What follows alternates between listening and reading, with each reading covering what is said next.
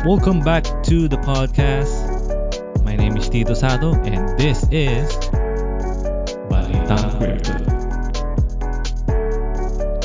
Okay, so first and foremost, uh, gusto ko lang magpasalamat sa lahat ng mga listeners dahil ang Balitang Crypto Podcast ay pang number 2 sa chart ng Apple Podcast Philippines under Tech News. Woo! Malapakan naman dyan. Then, top 28 naman tayo under PH News category. So, thank you sa mga listeners. Uh, actually, kaka 10,000 plays lang natin no, nung nakaraan. Then, this time, pumasok naman tayo sa charts. And, uh, hindi ko siya ine-expect no, dahil parang ini uh, ano lang na parang bigla ko lang naisip na check ko nga yung chart no kasi uh, kung di nagkakamali parang episode 9 yata ba yun or 10 na uh, huli ako nag-check ng chart no na pumasok rin tayo. Pero hindi ganto kataas. So nagulat ako no nung chinek ko na sakto pang nag number 2 tayo. So hindi ko alam yung mga previous rank natin. But uh, ayun natutuwa lang ako no na salamat sa tuloy-tuloy niyong suporta. Uh, more than the the rank no. Uh, happy lang ako na may mga na na-appreciate ng mga listeners ko, kayo, yung mga episodes natin, no, na masaya ako na may natututunan kayo at nakakatulong ako doon. Ano. So, thank you. Uh, patuloy nyo lang suportahan yung ating podcast. And uh, batiin ko na rin, kasi may mga di tayo nabati noong nakaraan, ano, uh, si uh, Kenneth or Astronet na listeners din ng Balitang Crypto. So thank you sa pakikinig and greet ko na rin yung mga mga nakakasalamuha ko sa Discord ng Talier no na mga na mga NFT artist din. Uh, Syempre nandiyan sila Tito Jopet, sila Nitoy, si G, uh, Jory, uh, Jam, Digital Pinoy. So hello sa inyo guys and patiin ko na rin si Kiss Kid or si EJ, no? Uh, isa ako sa mga holders ng NFT niya, which is about NFT music. And kaya binati ko na rin siya dahil uh, minint niya yon sa object which is ang topic natin ngayon. And also, uh, i-congratulate ko na rin si Harleen sa kanyang first ever uh, NFT na minint under din sa object and dami agad bumili. So, ito ay uh, uh, spoken words na may augmented reality. Ang title ay uh, Cat Call. So, isa rin ako sa mga bumili niyan. Kasi nagko-collect rin po ako ng mga iba't ibang NFT sa iba't ibang artist bilang suporta. And last, uh, uh, gusto ko lang din i-congratulate yung uh, successful event ng Art Fair PH NFT na ginanap nung March 30 no sa may La Fuerza compound sa Makati City. Uh, before kasi yung mga ganitong art fair, uh, more on traditional ano lang siya eh, traditional artist. Now this time yung fair na to is more on about NFT. So I think first time yata tong ganitong exhibit sa Philippines na involved yung uh, NFT. Kaya nakakatuwa na parang first step na to no as we transition or probably uh, introduce yung NFT sa marami pang tao no? And sayang nga lang hindi ako naka-attend dahil may work ako noon and nakapanghinayang no? But but then again congrats sa mga nag-organize. Uh, thank you for making uh, this event possible. And congrats din sa mga nag-exhibit to ng kanilang NFTs ganun din sa mga nag-perform Uh, congrats and sa mga speakers din no during the event. Uh, salamat din sa pagbahagi ng mga kaalaman nyo. No, sayang yung mga snippets lang yung napanood ko but uh, hopefully maka-attend na ako next time. So congrats and looking forward na marami pang gantong event, mga art fair na involve ang NFT. Alright, so sa pagpapatuloy ng ating NFT series, Uh, ang topic natin today is another NFT marketplace.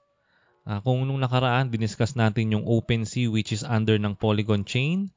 Then yung Paras naman under Near protocol.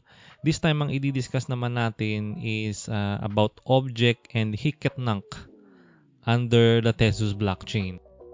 Actually, uh, these are two different marketplaces. Yun, yung Object tsaka Hiketnunk or Hen. Pero pag-iisahin ko na lang sila kasi halos similar lang din naman sila no yung parang UI niya and same din naman sila ng blockchain. So pagsasamahin ko na lang sila dito sa episode na to. Okay, so simulan natin sa Hiketnunk. No, medyo pa ang hirap niya i-pronounce pero tawagin na lang natin siyang hen. But uh, ang pronunciation na talaga is Hiketnunk. Uh, Latin word siya means here and now. So yung hen, ang founder niyan ay si Rafael Lima which is a uh, Brazilian social scientist and uh, nilaunch niya to noong uh, March 1, 2021. So just one year ago lang.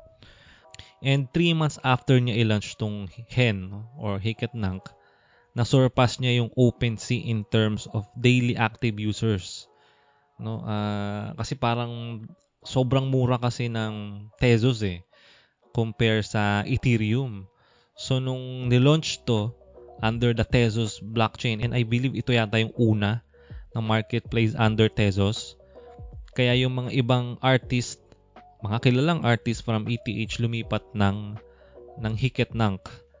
Kaya syempre yung mga mga followers din nila uh, sumunod din no. So nag-start na rin silang dun bumili kaya, yun nga, 3 months after lang i-launch, uh, na surpass na niya yung daily active users ng uh, OpenSea which is alam naman natin yung pinakamalaking NFT marketplace sa ngayon. No?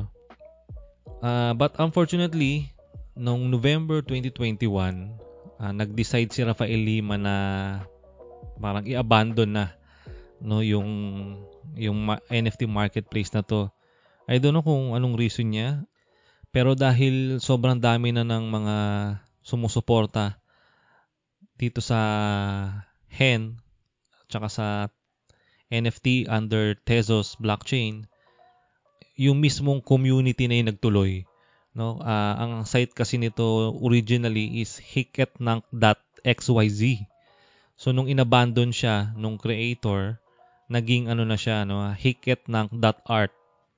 So yung unang nilang inisip that time nung parang inabando na siya ni Rafael Lima, akala nila yung mga NFTs nila doon ay mawawala na, no? Pero dahil nga sa blockchain nga ito, blockchain technology, kahit mawala yung marketplace na yon, uh, okay lang kasi nasa Tezos wallet pa rin nila no yung mga NFTs nila.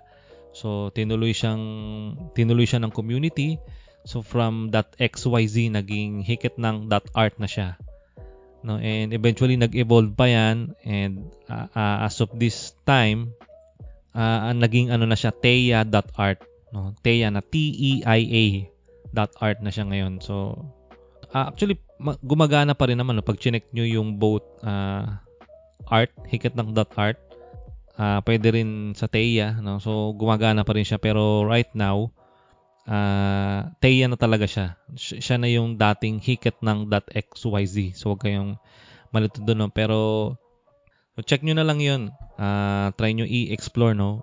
Hiket ng .art or uh, teya.art. Okay, so yan yun. And kung medyo hindi nyo gusto yung interface, actually meron pa siyang isang uh, pwede nyo puntahan na site which is uh, henx.xyz. So, H-E-N-E-X-T.xyz. So, parang ano siya, smoother version ng Hiketnunk. Yan. So, pwede nyo i-check yan. And yun na nga, na-mention ko na rin yung henx.xyz na mas smoother version ng Hiketnunk. Now, i-discuss naman natin yung about sa object.com. Object na objkt.com, no? So, object is a platform that aims to connect all Tezos-based NFTs in one single platform. So, meaning parang lahat ng NFTs sa Tezos chain makikita mo sa object.com. Okay, so, explain ko yan mamaya. Uh, ang mga founders nito ay si Brian, Vito, and Timothy. These three created a website para lahat ng NFT under Tezos chain ay makita siya in one single platform. So, nung umpisa kasi daw, uh, ang plano lang naman nila is magkaroon lang ng different uh, ah, UI experience no sa hen. Kasi nga pag tiningnan mo yung hen, sobrang parang uh, napaka-basic ng itsura niya no. So parang hindi maganda yung UI niya. So gumawa sila ng another platform para kumbaga yung mga NFT sa hen, mabibigyo mo sa object na mas maganda ang uh, user interface. So yun lang yung una nilang plano doon. But then eventually nag-add na rin sila ng iba pang mga NFT marketplaces na nag-cater din sa Tezos blockchain gaya ng Versum, Bazaar Market, Interpop, FX Hash, Calamint, and Rarible. So noon yung object, ang makikita mo lang dito is yung mga NFT arts na nasa hen. Uh, but now, no, dinagdagan na siya. So yung mga minint sa Rarible or sa FX Hash or sa Versum and any other marketplace under that Tezos blockchain ay makikita mo na sa object. So napakaganda kasi parang as one na siya, no? as one platform. No? Yung mga artist na nasa Versum, pwede mo siya makita sa object. So yun ang kagandahan ng ng platform na to, no, ng object. And sila rin, no, yung mga artist doon, pwede rin silang mag-login sa object gamit lang yung kanilang Tezos wallet. So hindi mo na kailangang mag uh, another registration pa no dahil uh, makukonect mo na yun no kung yun nga nagmi-mint ka no from sa Versum or uh, Rarible connect mo lang yung Tezos wallet mo and ma-access mo na agad yung object platform tapos ay yung mga collections mo makikita mo na rin agad doon now uh, sa pag try ko nitong object no pati ng Hiket Nank na, nakapaglista ako ng uh, pros and cons no ng paggamit nito no. So simulan muna natin sa cons. So number one, regarding do sa Hiket Nank no. Number one na cons niya, uh, bukod sa syempre mahirap siyang i-pronounce. Uh, yung UI experience niya is hindi talaga masyadong uh, user friendly. So pag tinype mo pa lang no, uh, hiketnang.com from the get go makikita mo talagang parang hindi talaga maganda no? Hindi gaya nung sa OpenSea at saka Paras na napakaganda ng user interface. So yun yung cons na nakita ko sa Hen uh, number 2 uh, medyo mabagal siya ng konti no? Compare din do sa nabanggit ko no? Sa OpenSea at saka Paras. And number 3 uh, medyo mas mataas lang ng konti yung gas fee niya sa mga transactions compare again dun sa dalawang marketplace na diniscuss ko rin which is yung OpenSea tsaka Paras. No? Pero sobrang konti lang naman yung difference nila. Di hamak na mas mura pa rin tong hen or object na under ng Tesos compare sa mga Ethereum NFT marketplaces. So, okay, okay pa rin, no? So, yun lang. Yun lang yung cons na nakita ko dito sa hen tsaka sa object. Now, pumunta naman tayo do sa pros.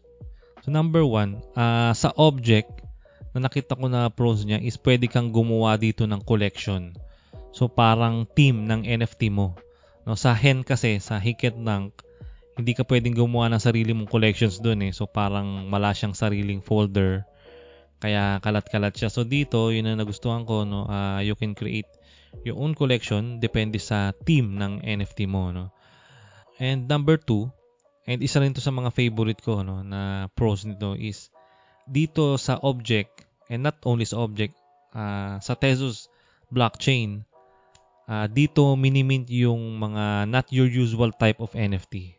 So ano ba yung mga yon like uh, tula, mga NFT music, audio books, mga animations, spoken words, and even uh, e-books no na nasa PDF files pwede rin dito no sa object or sa Basta sa under ng Tezos.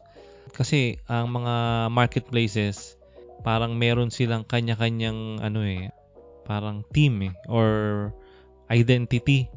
Parang na-mention ko na rin siya sa previous episodes ko, no? Na parang kung more on PFPs ka or yung mga profile picture or mga generative arts, usually nasa OpenSea sila. iba rin yung mga nasa Solana and sa Paras, no? So, may kanya-kanya silang uh, parang identity, no? Pag pumunta ka ron, parang they have uh, this type of arts na yun yung majority na nakikita mo na nandoon. But then dito sa object or sa hen, in particular dun sa dalawang to, dito ko nakita yun yun nga, yung mga not your usual type na na mga NFT, no? Yun nga yung isa sa mga binili kong art dito, no? Yung spoken words and then yung NFT music. So, kaya natutuwa ako. And even mga skit, no? Comedy, nakakita rin ako rito. So, yun yung type ng mga NFTs na makikita mo sa object or hen. Now, um, pwede ko ring maihambing yan, no? yung mga marketplaces natin. Kumbaga parang, halimbawa, pupunta ka ng Maynila, uh, let's say sa Quiapo, no? Uh, kung gusto mong bumili ng speakers, syempre pupunta ka sa Raon. Kung gusto mong bumili ng camera, pupunta ka sa Hidalgo Street. No, now, wala namang masama kung gusto mong magbenta ng camera sa Raon. No, pero syempre, yung mga tao na gustong bumili ng camera, sa Hidalgo talaga sila pupunta. So yung chance na may bumili sa iyo ng camera kung ikaw ay nagtitinda sa Raon eh mas less compare kung sa Hidalgo ka pupunta. So ganun din dito sa sa mga marketplaces na diniscuss ko no. Kaya nga yung itong tatlong pinili ko uh, so far no sa itong pangatlo na to magkakaiba sila no ng mga NFTs na nandoon. So kayo na bala mag-search makikita nyo naman doon kung ano yung mga common na NFTs na minimint sa kanila. So sa pagpili nyo rin ng marketplace para sa NFT nyo, isipin nyo rin kung ano ba yung klase ng art meron ka. Then from there, pili ka na kung sa ano sa tingin mong bagay na marketplace siya pwedeng i-mint. Okay? And kanina no na-mention ko na meron yung NFT music dito sa sa object and sa hen Actually, si Mike Shinoda ng Linkin Park, meron siyang NFT na minint rin niya sa object. And ang name ng collection is uh, Ziggurats. Ano siya, uh, 5,000 unique audio and visual NFTs under ng Tezos Chain. So, grabe, no? Pinakinggan ko yung mga gawa niya as in walang magkakapareho doon sa 5,000 mixtape na yon. No? Although hindi ko naman pinakinggan lahat ng 5,000 pero so far wala akong nakitang similar kasi yun, yun din naman yung description na sinabi niya doon. Uh, ah, 5,000 unique audio. So, imagine niyo nag-create siya ng mga ng music. Uh, ah, 5,000 na iba-iba tapos ginawa niyang NFT. So hindi hindi madali gawin 'yun. I don't know kung meron bang shortcut para doon, pero 5,000 unique audios is uh, mahirap nang gawin. Siguro baka noon-noon pa no may may mga natago na siyang ganun. So baka inipon lang niya.